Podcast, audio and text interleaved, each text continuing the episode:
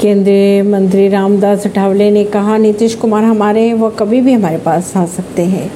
राजस्थान में लगातार आठ घंटों से जारी है बारिश। कई कई जगहों पर हुआ जल भराव एसडीआरएफ ने संभाला मोर्चा। पक्षी गठबंधन को हिंसा प्रभावित पश्चिम बंगाल भी जाना चाहिए, अनुराग ठाकुर ने कहा।